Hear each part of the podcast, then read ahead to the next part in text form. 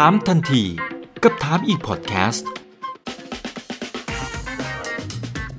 ถามแบบรู้ลึกรู้จริง เรื่องเศรษฐกิจและการลงทุนกับผมอีกบรรพตครับ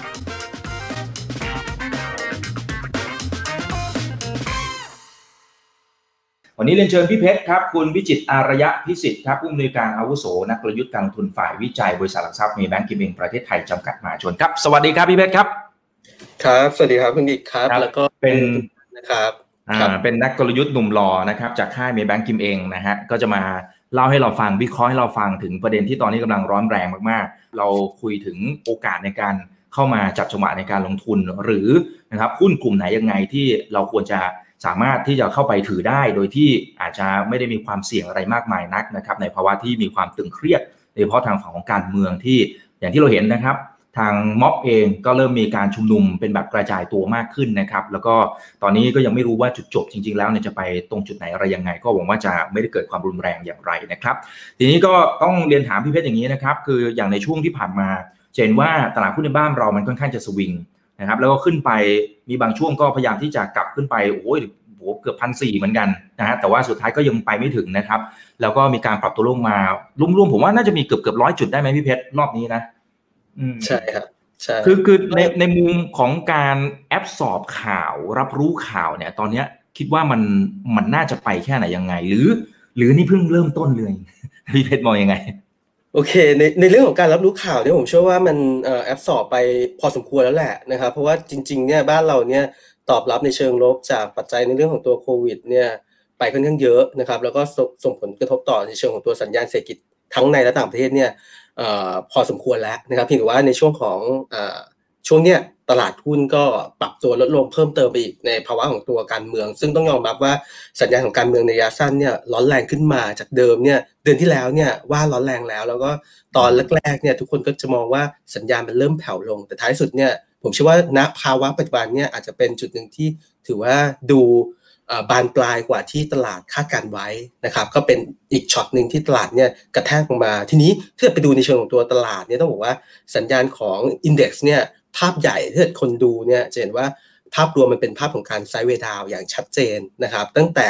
ภาวะช่วงสักประมาณเอ่อไตรมาสสองต่อไตรมาสสามเนี่ยตลาดขึ้นแบบพีคสักประมาณ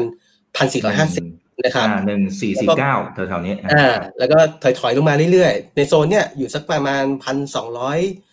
ต้นๆนะครับ ก็เป็นจุดหนึ่งที่คนจะถามว่าเออยังคงจะปรับตัวลงต่อไหมยังจะตอบรับในเชิงของตัวลบในข่าวของตัวเอ่อการเมืองอีกหรือไม่นะครับ ในเชิงเอ่อภาพรวมเนี่ยผมเชื่อว่ามันยังมีโอกาสในการปรับตัวลง เพราะอะไรต้องบอกว่าการเมืองเนี่ยณปัจจุบันถือว่าเอ่อบานปลายมากกว่าที่คาดดังนั้นเนี่ยจุดนี้เป็นจุดหนึ่งที่ทำให้สัญญาณของตัวภาพรวมเนี่ยเอ่อ downside ของเศรษฐกิจเนี่ยยังมีจังหวะเอ่อกดลงไปอีกช็อตหนึ่งพี่แต่ว่าไม่เยอะมากแล้ว ผมเชื่อว่ามันตอบรับ price in ไป หนักหน่วงทั้งในเรื่องของตัวท่องเที่ยวในเรื่องของโควิดเนี่ยพอสมควรพี่แต่ว่าโมเมนตัมแน่นอน คือคนจะไม่เชื่อมั่นในการลงทุนทั้งในและต่างประเทศ ในขาก่อนนั้นเนี่ยจะเห็นว่าสัญญาณของตัวนักลงทุนต่างประเทศเนี่ยขายติดต่อกันอืมขายขณะที่บ้านเราเนี่ยสัญญาณของนักลงทุนในประเทศเนี่ยยังเป็นจุดในการที่พยุงกลับมาบ้างพี่แต่ว่าณปัจจุบันเนี่ยผมเชื่อว่า มุมมองของ fund manager บ้านเราเนี่ยอาจจะมีจังหวะในการค่อยๆลดน้ำหนักการลงทุน ก็อาจจะเป็นจุดหนึ่งที่ทำให้ภาพรวมของ index เนี่ย SET Index ในโซนเนี่ยยังมีจังหวะในการที่จะปรับตัวลงต่อนะครับครับพี่แต่ว่าแต่อืมเออครับครับครับเชิญครับ คือกำกำลังจะบอกว่าในภาพรวมของการปรับตัวลงเนี่ยแน่นอน ให้สังเกตนิดนึงว่าเอ่อ index ของบ้านเราตอนเนี้ยมันคือ sideway down นะครับก็คือพยายามที่จะทำจุดต่ำสุดลงเรื่อยๆ ล่าสุดเนี่ยอืมก็กระแทกลงมาอีกแล้ว 1,230 จุดมีจังหวะในการเปิดแผลลงมาบ้างนะครับ ซึ่งถ้าเกิดภาวะความยืดเยื้อของตัวการเมืองยังเป็นอย่างนี้ต่อเนี่ยผมว่าอ่าฝั่งของตัวการลงทุนเนี่ยก็คงต้องลดน้ำหนักการลงทุนลงมา แล้วก็กระแทกลงมาเรื่อยๆเนี่ยจุดแนวรับถัดๆไปเนี่ยผมว่าก็ค่อยๆดูทีละเปราะอย่างเช่นโซนสักโซนแรกเนี่ยลงไปอยู่สักประมาณ1,200นะครับแล้วก็ 1,180แปดสิบแล้วก็ท้ายสุดเนี่ยผมว่าจุดที่มันเป็นจุดหนึ่งที่ทุกคนมองกันทางข่าวของตัวฟันเดมเทัลแล้วก็เทคนิคมากองรวมกันเลยเนี่ยมันอาจจะอยู่ในโซนของสักประมาณ1,150จุดนะครับอันนี้คือเท่าที่ประเมินคร่าวๆ ก็เล่นเป็นรอบๆแล้วกัน แต่โอกาสในการที่จะกดลงไปเนี่ยผมเชื่อว่ายังมีอยู่นะครับครับทีนี้ถ้าดูสถิติย้อนหลังครับพี่เพชรคือ จะเห็นว่ามัน คือทุกคนจะพูดเป็นเสียงตรงกัน หรือจะดูสถิติเป็นในเชิงตัวเลขก็จะเห็นภาพคล้ายๆ กันว่าเหตุการณ์การเมืองในแต่ละรอบที่มันเข้ามากระแทกเนี่ยมันจะเป็นเพียงแค่ระยะสั้นเท่านั้นระยะกลางระยะยาวมันมีโอกาสที่จะฟื้นตัวอยู่ดีนะครับ แต่คำถามคือไอ้รอบนี้มันจะมันจะมีเทคนิคในการประเมินยังไงบ้างครับพี่เพชรว่าเฮ้ยตรงจุดนี้แหละ มันเป็นจุดที่เราควรจะซัดละ เราควรจะจัดละนะฮะเราไม่ต้องไปรอไปมากกว่านี้ละ หรือว่าเฮ้ยเรารอชิวๆดูกระแสข่าวก่อนอะไรยังไง นะครับหรือหรือยังไงหรือเราควรจะเลิกเล่นไปก่อนเลย พักดูแบบสถานการณ์ไปก่อนเลยยาวๆเลย ในมุมของพี่เพชรมองไงในเชิงกลยุทธ์โอเค แน่นอนภาพรวมเนี่ยเราต้องหาจุดบกกลับไม่ว่าจะเป็นปัจจัยพื้นฐานหรือว่าสัญญาณเทคนิคหรือว่าคีย์เว้นต่างๆ อย่างเช่นถ้าย้อนกลับไปนะนับปี 49 เนี่ยเอ่อถ้าเกิดใครจำกันได้เนี่ยภาพรวมณตอนนั้นคือสถานะในเรื่องของตัวพันธมิตรนะครับลงถนนเนี่ยในช่วงสักประมาณต้นต้นปีกุมภาสี่เก้าแล้วก็มเมนตัมตลาดเนี่ยก็ อาจจะเป๋ไปบ้าง แต่ท้ายสุดเนี่ยจุดสุดท้ายเนี่ยก็คือเกิดในสัญญาณของการรัฐประหารนะครับในช่วงสักประมาณปีอ่าสักประมาณเดือนกันยายน 19 กันยาเนี่ยจังหวะนั้นเนี่ยตลาด panic panic สุดท้ายแล้วก็เริ่มที่จะมีมวลตั้มดึงกลับได้นะครับดังนั้นเนี่ยแน่นอนผมว่า key event ณปัจจุบันเนี่ยก็คงต้องดูว่าสัญญาณของทั้งสองฝั่งเนี่ยมันมีอะไรที่จะจบกันไหมหรือว่ายังอยู่ในช็อตที่ยังยังมีโมเมนตัมที่กระตุกขึ้นไปต่อ ซึ่งตอนนี้ต้องยอมรับว่า ทั้งขาของตัวทางด้านของผู้ชุมนุมเนี่ยก็มีกำลังที่มากขึ้นเรื่อยๆ มีแนวร่วมมากขึ้นเรื่อยๆนะครับในขาของตัวภาครัฐเนี่ยก็ยังไม่ไม่ได้มีจุดในการที่จะยอมอะไรมากมายนะครับ การเดินหน้าไปเรื่อยอย่างเงี้ยมันก็ยังไม่จบอยู่แล้ว แต่ท้ายสุดเนี่ยลองดูในเชิงของตัวการเจรจาอย่างเช่น สมมุติว่าพรุ่งเนี่ยตามคีเวนต์อาจจะมีการมาพูดคุยกันในเรื่องของการเปิดประชุมสมัยวิสามัน นะครับซึ่งจุดนี้อาจจะเป็นจุดคีย์หนึ่งที่ทำให้การเจรจามันกลับมาได้เห็นมากชัดเจนมากยิ่งขึ้นนะครับเพียงแต่ว่าถ้าระยะสั้นเลยยังไม่เห็นภาวะของสองฝั่งที่จะลดทอนลงมาเนี่ยแน่นอนตลาดหุ้นก็คงไม่ชอบ แล้วก็ลดน้ำหนักการลงทุนลงไปเรื่อยๆนะครับประมาณนี้ครับนะคุณสรบุตรผมว่าถามมาน่าสนใจนะพี่เพชรเพราะว่าปกติการเมืองเนี่ยเราจะกลัวกลุ่มท่องเที่ยวนะ พอมันมีกลุ่มในเรื่องของการเมืองความอึมครึมอะไรทุกทีเนี่ยกลุ่มท่องเที่ยวไปก่อนเลย แต่ปีนี้สิครับท่องเที่ยวมันไปหมดแล้ว คือคืออีกในย่านหนึ่งจริงๆ มันก็ก็น่าจะรับแรงกระแทกจากเรื่องของโควิด -19 ไปพอสมควรละ ต่อให้มีเรื่องนี้อีกนะครับในเชิงของการลงทุนเองมันก็คงจะไม่มีอะไรไม่น่าจะแย่ไปมากกว่านี้แล้วมั้งนะฮะเพราะว่าต่างชาติเองก็ยังคงเข้ามาที่บ้านเรายังไม่ได้อยู่ดีนะครับ คือประเมินจากประเด็นนี้อย่างไรตอบคาถามจากคุณสรวุฒิครับผม เอ่อในฝั่งตัวหุ้นท่องเที่ยวเนี่ยผมเชื่อว่าโมเมนตัมที่ยังกดดันในช่วงสั้น ๆ อยู่สั้นสุดเนี่ยคือในภาพรวมของงบ quarter สามนะครับตอนนี้ต้องต้องยอมรับว่าสัญญาณของตัวตลาดหุ้นไทยเนี่ย key ที่จะ blend กันกับตัวฝั่งของตัวการเมืองเนี่ยก็คือการเตรียมประกาศรายงานงบ quarter สามซึ่งในกลุ่มของตัวท่องเที่ยวต้องยอมรับว่าอย่างที่เราเห็นกันเนี่ยนักท่องเที่ยวเนี่ยลงไปเป็นศูนย์นะครับดังนั้นเนี่ย รวมณปัจจุบันเนี่ย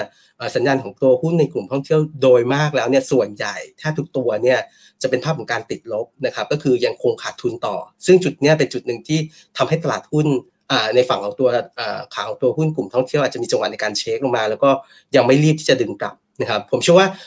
จุดในการลงทุนที่ดีของตัวหุ้นกลุ่มท่องเที่ยวเนี่ยอาจจะรอในขาของตัวงบ quarter สาม ที่เป็นการปลดล็อกในเรื่องของตัวขาดทุนเนี่ยออกมาก่อนนะครับ แล้วก็ในขาของตัว quarter สี่เนี่ยที่เราเริ่มเข้าสู่ในช่วงของการฟื้นฟู แล้วก็สัญญาณของการบริโภคอาจจะมีจังหวะในการกระตุกขึ้นมาได้บ้าง จากการลงทุนฝั่งของตัวนโยบายกระตุ้นเศรษฐกิจของในประเทศนะครับ ตัวนั้นอาจจะเป็นจุดหนึ่งในการค่อย ๆ ดึงกลับแล้วทำให้โมเมนตัมของ quarter สี่เนี่ยอาจจะเป็นขาของการกลับมาบวกเล็ก ๆ ได้เหมือนกันนะครับ ก็ผมว่าโดยสุดก็คือหุ้นท่องเที่ยวเนี่ยโซนเนี่ย ตลาดหุ้นยังคงกดในเชิงของตัวหุ้นท่องเที่ยวลงไปก่อนครับรอการปลดล็อกของตัวงบ quarter เพียงแต่ว่าระยะกลางยาวผมเชื่อว่าถ้าเกิดทิศทางของตัวสัญญาณโมเมนตัมของท่องเที่ยวมันกลับมา ซึ่งเชื่อว่ามันฟื้นตัวแบบค่อยเป็นค่อยไปแหละ ปีหน้าก็คงยังไม่ได้กลับมาแรงเพียงแต่ว่าถ้ามันผ่านจุดต่ำสุดแล้วจริงๆเนี่ยแล้วมีโมเมนตัมที่พลิกกลับมาเป็นบวกได้บ้างในเชิงของตัว corporation เนี่ยราคาหุ้นมันก็อาจจะค่อยๆพลิกฟื้นอย่างค่อยเป็นค่อยไปเช่นเดียวกันนะครับ ดังนั้นนี่ก็อดใจรออีกนิดนึง ผมว่างบออกเป็นโอกาสในการทยอยลงทุนและกันสำหรับตัวหุ้นกลุ่มท่องเที่ยวครับครับอ่ารอเลยครับใกล้ละใกล้งบที่จะออกแล้วนะครับสำหรับตัวไตรมาสล่าสุดเนาะทีนี้มันจะมีอีกมุมมองหนึ่งด้วยครับพี่เพชรคือฝรั่งฮะพี่ฝรั่งเองเนี่ยโหเฮียแกเนี่ยเล่นขายมาตั้งแต่ต้นปีจริงๆขายมาหลายปีแล้วแหละแต่เอาเฉพาะปีนี้นะมันจะมีบางช่วงที่เขาก็กลับมาซื้อเหมือนกัน แต่ว่าก็เป็นแค่ช่วงสั้นๆเนาะนะครับถ้าดูตั้งแต่ต้นปีเนี่ยโอ้โห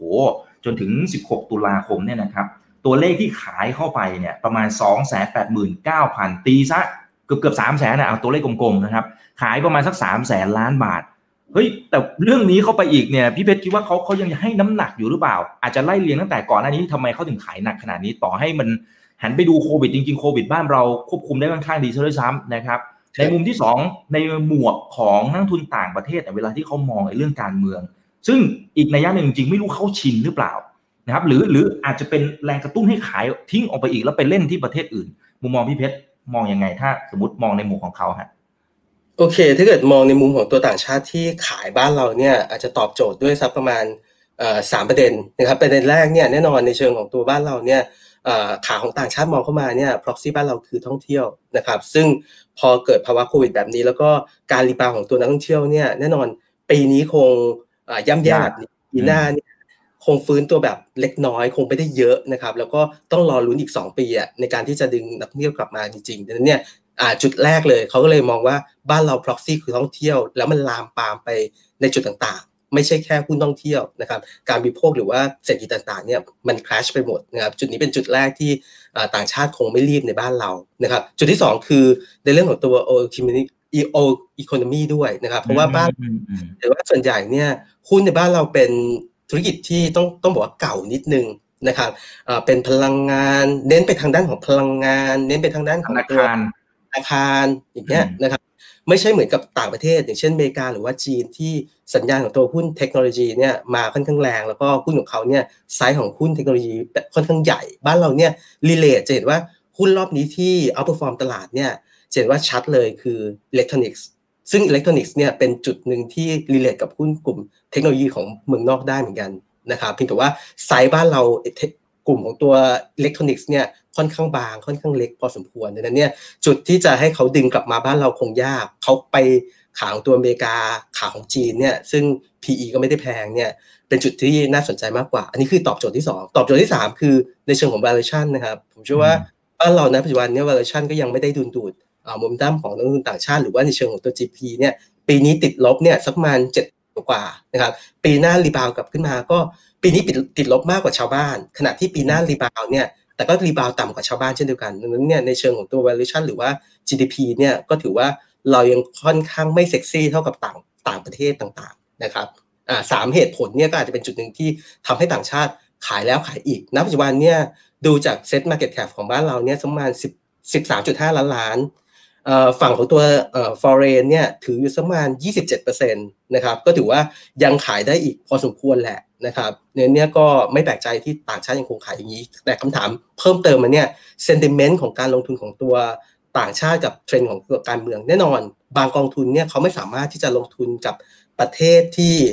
โมเมนตัมของตัวการเมืองไม่นิ่งได้นะครับเป็นข้อกำหนดของบางกองทุนในนี้อันนี้เป็นจุดตอบโจทย์จุดหนึ่งที่ ความภาวะความเสี่ยงแบบนี้ อาจจะทำให้สัญญาณของตัวต่างชาติเนี่ยยังคงลินขายตลาดทุนบ้านเราได้ต่อเนื่องนะครับ อืมครับครับเนี่ยคุณจักรินนะครับ ถามต่อเนื่องเลยบอกว่า เอ้า ต่างชาติขายเนี่ย ใครซื้อฮะ รายย่อยหรือสถาบัน เออเอาที่ถูกก็กลุ่มอื่นก็ซื้อหมดนะณปัจจุบันคือต้องต้องบอกว่าถ้าเกิดโมเมนตัมเนี่ยช็อตแรกที่มีสัญญาณของการข่าวร้ายเข้ามาแล้วก็แพนิค เริ่มแรกเนี่ยแน่นอนคนที่ขายคือต่างชาติและลินด้วยสถาบันนะครับ ขณะที่รายย่อยมักจะเป็นคนรับในไม้แรกๆก่อนเสมอนะครับแน่นอนคือคือด้วยภาวะปกติของการลงทุนของนักลงทุนสถาบันในประเทศ ผมผมใช้อย่างนี้แล้วกันค่อนข้างต้องบอกว่าเขามีโมเมนตัมที่ต้องลดน้ำหนักการลงทุนหรือเพิ่มน้ำหนักการลงทุนอย่างค่อนข้างเร็ว เพราะว่าการที่เขาถือหุ้นแล้วก็ไม่สามารถที่จะลดน้ำหนักการลงทุนได้ แล้วแพ้อินเด็กซ์เนี่ย โอกาสที่เราจะตอบโจทย์กับนักลงทุนที่มาซื้อกองทุน หรือว่าตอบโจทย์ตัวคอมมิตี้เนี่ยค่อนข้างลำบากนั้นเนี่ยแน่นอนจังหวะที่มีความเสี่ยงต่างๆ นักลงทุนสถาบันในประเทศเนี่ยจะเป็นช็อตในการลดน้ำหนักการลงทุนลงแน่นอนอยู่แล้ว ขณะที่ฝั่งของตัวนักลงทุนรายย่อยเนี่ยส่วนใหญ่มักจะรอจังหวะจังหวะในการซื้อเพียงแต่ว่าจะซื้อเร็วไปนิดนึงนะครับดังนั้นเนี่ยตอบโจทย์คือคนที่มันรับจริงๆเนี่ยไม้แรกๆคงจะเป็นนักลงทุน รายย่อยที่รับนะครับจริงแต่ว่าไม้หลังๆเนี่ยผมเชื่อว่าในขาของกองทุนในประเทศเนี่ยฟินเจอร์โดย position ของเขาแล้วเนี่ยมักจะมีเม็ดเงินเข้ามา support ของเขาเรื่อยๆนะครับเป็น net inflow ดังนั้นเนี่ยจังหวะที่ลงไปถึงจุดที่เหมาะสมแล้วเนี่ยผมเชื่อว่าฝั่งของตัวนักลงทุนสถาบันในประเทศเนี่ยจะเป็น key สำคัญในการช่วย drive ตลาด ช่วยพยุงตลาดและดึงตลาดกลับขึ้นมานะครับ ในช่วงที่บริษัทจดทะเบียนผลประกอบการก็คงจะพัง คือใช้คำนี้เลยก็คงจะพังไประยะหนึ่งนะครับจากโควิด -19 นะครับแล้วก็ในมุมของนักลงทุนสถาบันนะครับผมว่ามันจะมีเม็ดเงินอีกก้อนหนึ่งไอ้พวกลดหย่อนภาษีอะไรต่างๆนะครับมนุษย์เงินเดือนยังไงท้ายที่สุดเนี่ยผมคิดว่ายังไงเขาก็ต้องซื้ออะเพราะฉะนั้นผมไม่รู้ว่าไอ้สปัจจัยนี้นะครับ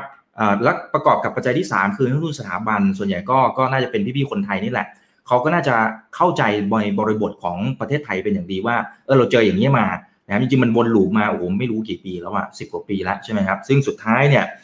ในระยะสั้นมันอาจจะเจอความผันผวนนะครับ แต่ระยะกลางระยะยาวมันก็มีโอกาสที่จะกลับมาได้แหละนะครับยังไงผมผมเชื่อว่ามันยังอย่าเพิ่งสิ้นหวังนะครับในในแง่ของทั้งประเทศแล้วก็ในเรื่องของเศรษฐกิจอะไรก็ตามนะครับ คือผมไม่รู้ว่าปัจจัย2อสอย่างนี้มันจะทำให้ทางด้านของพี่ๆนักลงทุนสถาบันเนี่ยเขาจะเข้ามาทยอยเก็บไหมพี่เพชรหรือเขาก็รอเขาก็ลินไปอย่างที่เพชรบอกอาจจะลินออกไปขายระยะสั้นก่อน แล้วมันถึงจุดไหนอะ จุดไหนเออเอางี้เดี๋ยวคำถามคือจุดไหนที่เขาจะกลับเข้ามาซื้อ condition ต้องเป็นแบบไหนฮะโอเค condition เนี่ยคือแน่นอนขาของการรินเนี่ยรินช่วงสั้นไปก่อนนะครับแล้วก็โมเมนตัมที่ดึงกลับเนี่ยคงต้องไปดูในเชิงของตัว valuation ถ้าทิศทางของตัว valuation เนี่ยเข้าสู่จุดที่น่าลงทุนอย่างเช่นสำหรับฝั่งของตัวนักลงทุนสถาบันส่วนใหญ่เนี่ยจะให้น้ำหนักในขาของตัวปัจจัยพื้นฐานเป็นหลักนะครับ ซึ่งสมมติว่าเรามองในเชิงของตัวกำไรบริษัทจดทะเบียนเนี่ย ปีนี้คิดเป็น EPS เนี่ยสักประมาณเรา forecast เนี่ยสัก 55 บาทต่อหุ้นนะครับของตัวเซนเด็กนะครับขณะที่ปีหน้าเนี่ยน่าจะมีจังหวะในการดึงกลับสักประมาณ 78-80 บาทต่อหุ้นนะครับถ้าเกิดดูอย่างเงี้ยในเชิงของณเดเวลที่น่าสนใจคือ ถ้าเกิดเรายึด 1150 ไว้เนี่ยเราหารทิ้งด้วยประมาณ 78 เนี่ยในกรอบของการในเชิงของ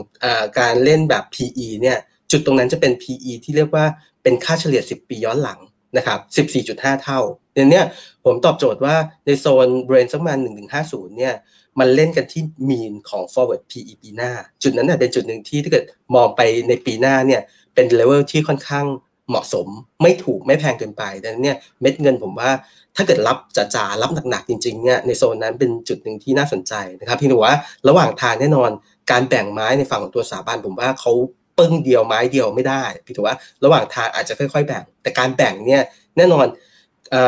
การแบ่งในการเวทอย่างหนึ่งที่น่าสนใจคือไม้แรกเนี่ยคุณจะเวทได้น้อยก่อน อาจจะเป็นเวทเป็นพีระมิดก็คือไม้บนเนี่ยเวทด้วยน้ำหนักที่น้อย แล้วก็ไม้ล่างเป็นฐานพีระมิดที่ใหญ่ จุดนี้จะเป็นจุดหนึ่งที่ทำให้สถาบันเนี่ยเขาโหลดของได้เต็ม แล้วก็ทำให้ตัวweight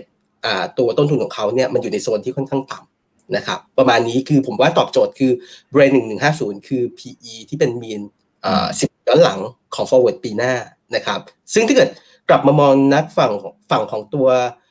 prop trade หรือว่าฝั่งของตัวนักลงทุนรายย่อยที่ชอบใช้ในขาของตัวสัญญาณเทคนิคเข้ามาจับเนี่ยถ้าเราย้อนกลับไปเนี่ยในอดีตนะครับในช่วงหลังภาวะที่เรียกว่าล็อกดาวน์เนี่ย ตลาดหุ้นมีการดีดกลับแบบ V shape แล้วมีจังหวะในการเปิดกระโดดนะครับมีเปิดแกลบอยู่โซนหนึ่งซึ่งโซนนั้นเนี่ยถ้าไปดูจริงๆในเชิงของกราฟเนี่ยจะเห็นว่าจะอยู่สักประมาณหนึ่งหนึ่งห้าหนึ่งหนึ่งห้ากว่าๆนี่แหละนะครับในนี้ผมว่าจุดนั้นเป็นจุดตอบโจทย์ที่เป็นแนวรับที่สำคัญคือทั้งฟันเดมทัลแล้วก็เทคนิคเนี่ยมันมาบรรจบกัน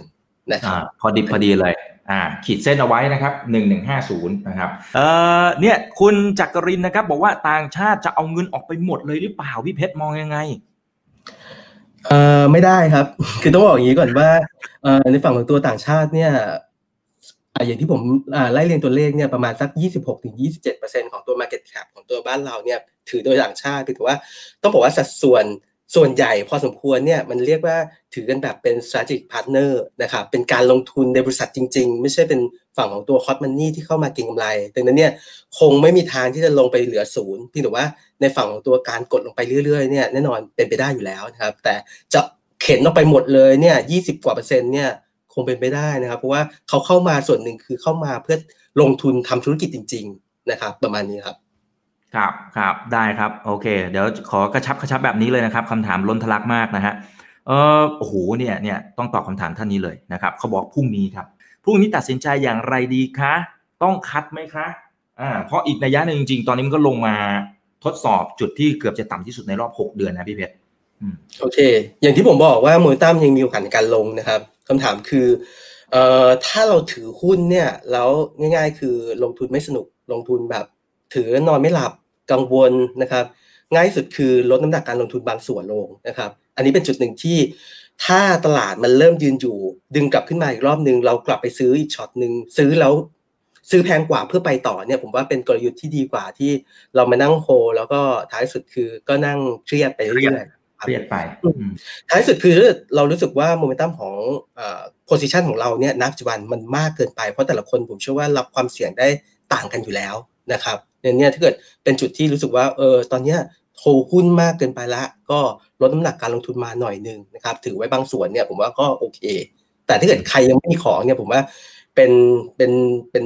โชคของคุณเลยนะครับ รอจังหวะในการแพนิคในขาเนี่ยผมว่าอาจจะเป็นจุดหนึ่งในการรอรับตั้งรับที่ได้ต้นทุนที่ดีกว่าโซนนี้นะครับเนี่ยใครมีของรอใครใครมีของ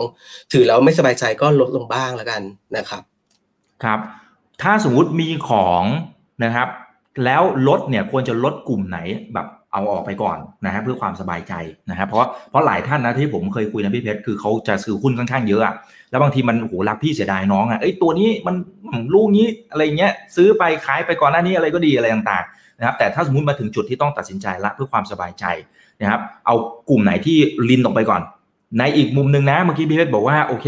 ถ้าสมมติมันเกิดแพนอีกรอบหนึ่งนะครับมันอาจจะเป็นจังหวะในการรับของต้นทุนที่ดีกว่าด้วย นะครับแต่คำว่ารับของเนี่ยเอากลุ่มไหนที่อยู่ใน watch list นะครับควรจะต้องเก็บเอาไว้เลยทำการบ้านรอเลย คือประเด็นเนี่ยผมให้อย่างนี้เป็นเป็น key tactic ว่าตอนนี้เราเชื่อว่าทิศทางของคนที่จะกดลงไปอีกช็อตหนึ่งเนี่ยคือนักลงทุนสถาบันในประเทศนะครับในนี้อะไรก็ตามเนี่ยที่ลิงก์กับตัวสถาบันในประเทศ คือเขามีของเยอะ fund manager มีของเยอะหุ้น outperform มากช็อตนั้นน่ะจะโดน การลดน้ำหนักของตัวสถาบันแล้วราคาหุ้นจะค่อยๆ ปรับตัวลงนะครับ แล้วก็อีกขาหนึ่งคือโมเมนตัมของตอนนี้เราเข้าสู่ช่วงของภาวะการรายงานผลประกอบการ quarter สามดังนั้นเนี่ยหุ้นอะไรก็ตามที่เราเริ่มเห็นแล้ว เราติดตาม preview ของตัว Analyst แต่ละท่านเนี่ยที่เขาบอกว่าโมเมนตัมของกำไรเนี่ยเป็นเทรนที่ค่อนข้างแย่นะครับโดยเฉพาะอย่างยิ่งเยียนเยียเนี่ยไม่ฟื้นนะครับคิวคิวไม่ฟื้นด้วยแบบเนี้ยผมว่าจะโดนกระแทกหนักในฝั่งของตัวเวลางบออกเพิ่มเติมเพิ่มอีกนะครับ ก็เป็นจุดที่ต้องบอกว่าตอนนี้จะโพหุ้นได้เนี่ยผมว่าหาหุ้นที่โมเมนตัมที่กำไรดีๆ แข็งแกร่ง แล้วก็ข้อดีอีกอันหนึ่งคือ อย่ามีของกันเยอะ หมายถึงว่าฝั่งของ fund manager fund manager เนี่ยอย่ามีของเยอะที่เรียกว่า over own ถ้าเกิดทุกคนมีของก็ไม่รู้ว่าจะไล่ไปมากกว่านี้ได้ไงนะครับขณะที่ในเชิงกลับกันเนี่ยมีของทุกอย่างราคาหุ้นที่มาตอบโจทย์มากๆ อยู่ลอยลอยบนๆเนี่ยโอกาสในการโดนกระแทกเนี่ยค่อนข้างสูงนะครับ อืมครับครับอ่าแต่สิ่งที่สำคัญนะครับทำการบ้านรอไว้เลย ผมว่านะครับเอาตามเหมือนที่พี่เพชรบอกเมื่อกี้นะฮะอ่าทีนี้คุณวัชเชียระบอกว่าช่วงนี้เนี่ยคนใช้อินเทอร์เน็ตเยอะตามข้อมูลข่าวสารต่างๆ กลุ่มนี้น่าสนใจหรือเปล่า เอออ่าเป็นยังไงฮะอะไรนะครับเมื่อกี้ไม่ได้กลุ่มสื่อสารครับ กลุ่มสื่อสารเพราะว่าเขาบอกว่าอ่าเขาบอกว่าตอนนี้เนี่ยคนใช้อินเทอร์เน็ตเยอะไงเพราะต้องติดตามข้อมูลข่าวสารอะไรกันเยอะต่างๆนะครับ กลุ่มนี้น่าสนใจหรือเปล่า เออในส่วนตัวผมอะผมเชื่อว่าในเรื่องของตัวโอเปอเรเตอร์ในช่วงสั้นๆเนี่ยยังโดนปัจจัยลบอยู่นะครับยัง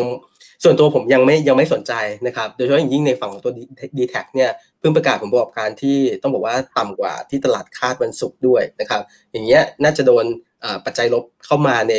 ฝั่งของตัววันจันทร์เพิ่มเติมเข้าอีกนะครับขณะที่ผมเชื่อว่าภาพรวมของโอเปอเรเตอร์เนี่ยตอนนี้จะเห็นว่าเทรนด์ของตัว 5G กำลังมา โอกาสในการที่จะต่อยอดในฝั่งของตัวธุรกิจก็คือการพยายามที่จะขยายเครือข่ายต่างๆนะครับลงคาเปกไปดังนั้นเนี่ยภาพรวมของครึ่งหลังเนี่ยผมเชื่อว่าคาเปกในฝั่งของตัว 5G จะค่อยๆไล่เรียงขึ้นมาเรื่อยๆทำให้งบของตัวธุรกิจในกลุ่มของตัว ICT เนี่ยยังไม่ได้โดดเด่นมากนักนะครับจริงๆเนี่ยคนที่ได้ประโยชน์จากฝั่งของตัวเทคโนโลยีที่มาจริงๆเนี่ยผมว่าไปดูในข่าวของตัวผู้ขายตัว device เนี่ยอาจจะได้ประโยชน์มากกว่า คนที่เป็นโอเปอเรเตอร์ที่ต้องลงทุนตัวเครื่องขาย ค่อนข้างใหญ่ ตอนนี้จะเห็นว่าสัญญาณเนี่ยหุ้นพวกฝั่งของตัวขายมือถือขายอุปกรณ์ไอทีเนี่ยทั้งค้าส่งค้าปลีกเนี่ย outperform ขึ้นมาค่อนข้างเยอะ แสดงว่าอะไรแสดงว่ามุมตั้มของช่วงครึ่งหลังเนี่ยยังคงสัญญาณของตัวกำไรเนี่ยเติบโตแน่นอนอยู่แล้วนะครับแล้วก็รอจังหวะที่มัน outperform มาเยอะเนี่ยรอจังหวะในการปรับฐานลงมาบ้างโอเคช็อตนั้นน่ะน่าซื้อกว่าหุ้นที่เป็นโอเปอเรเตอร์นะครับครับ ผมว่าคำถามถัดมาเนี่ยหลายท่านมีอยู่ในใจ นะครับ คุณหนิงบอกว่าการหยุดเดินรถของ BTS กับ BEM เนี่ยมันส่งผลไหม ส่งผลต่อราคามากน้อยแค่ไหน และถ้ามันลงซัดเลยหรือเปล่า โอเคคำว่าส่งผลไหมเนี่ยแน่นอนส่งผลอยู่แล้วนะครับ ในเชิง sentiment เนี่ยเพราะว่าอย่างที่เราเห็นกันเนี่ยช่วงสุดสัปดาห์เนี่ยมีจังหวะในการหยุดทุกวันนะครับ แล้วก็โมเมนตัมในช่วงถัดไป ถ้าฝั่งของตัวผู้ชุมนุมเนี่ยยังคงเป็น เล่นในเรื่องของกลยุทธ์แบบนี้อยู่เนี่ยแน่นอนภาพรวมของตัว BTS อ่า MRT ต่างๆเนี่ยก็คงต้องมีจังหวะในการหยุดเรื่อยๆนะครับก็จะเป็นจุดหนึ่งที่ตลาด concern แน่นอนอยู่แล้ว แล้วราคาราคาหุ้นวันจันทร์เนี่ยคงต้องเป็นช็อตในการเปิดลงนะครับ ทีนี้คำถามคือลงแล้วซื้อเลยไหมเนี่ยผมว่ารอจังหวะนิดนึงก่อนนะครับ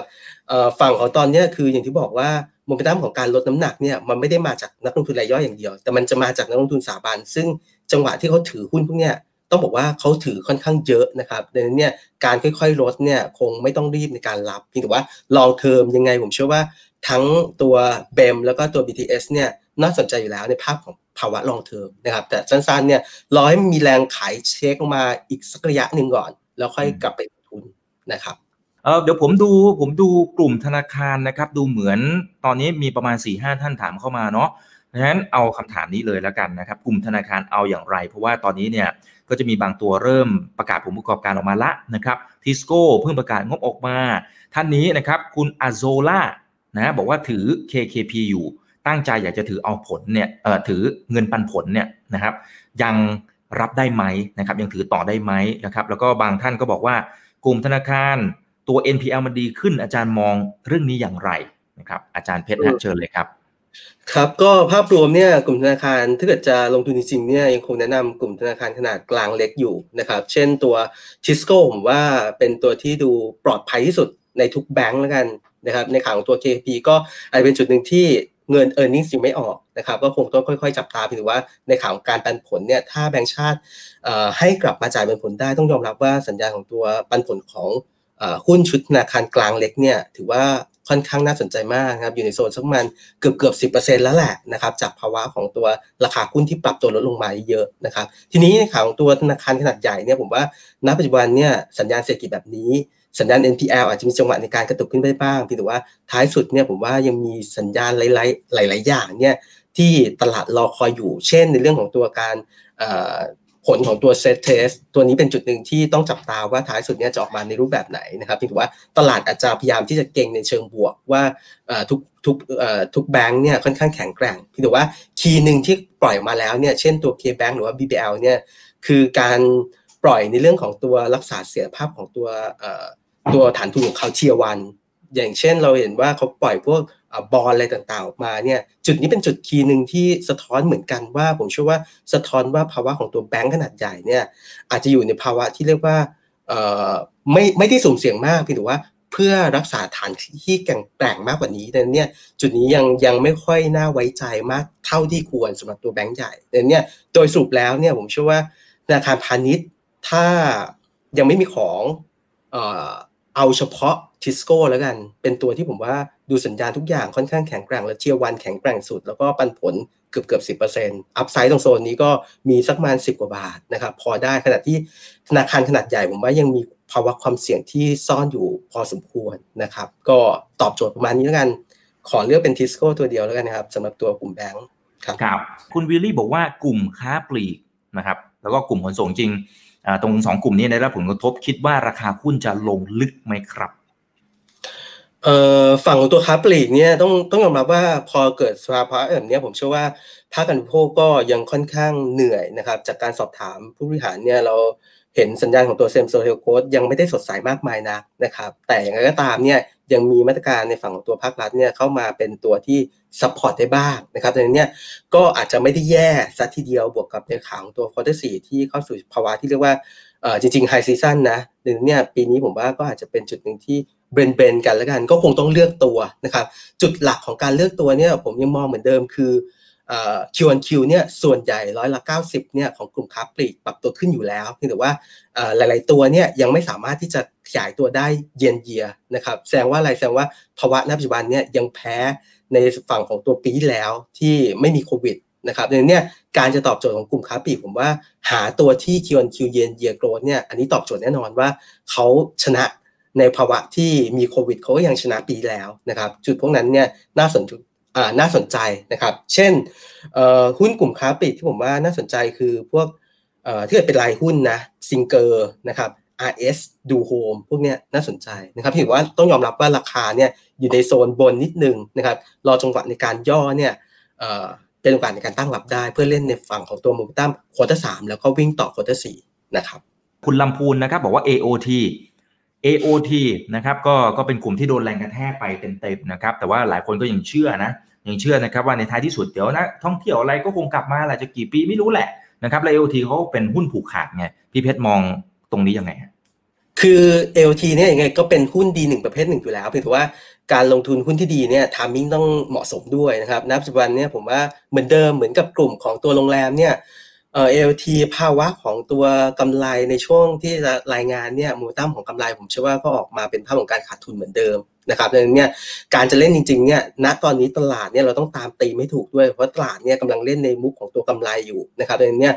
อาจจะเป็นไม่ใช่จุดที่ดีในการเข้าในโซนนี้นะครับหลังจากที่ประกาศในเรื่องของตัวงบเรียบร้อยแล้ว งบแย่ๆออกมาเรียบร้อยแล้วโอเค ตลาดจะเล่นกับโมเมนตัมอีกรอบหนึ่งเช่น ในเรื่องของตัววัคซีนอะไรต่างๆเดี๋ยวนี้ตอบโจทย์ LT คล้ายๆกับหุ้นโรงแรมที่น่าสนใจในการลงทุนระยะกลางยาวพี่ถือว่าการลงทุนผมว่าลองงบออกก่อนนะครับ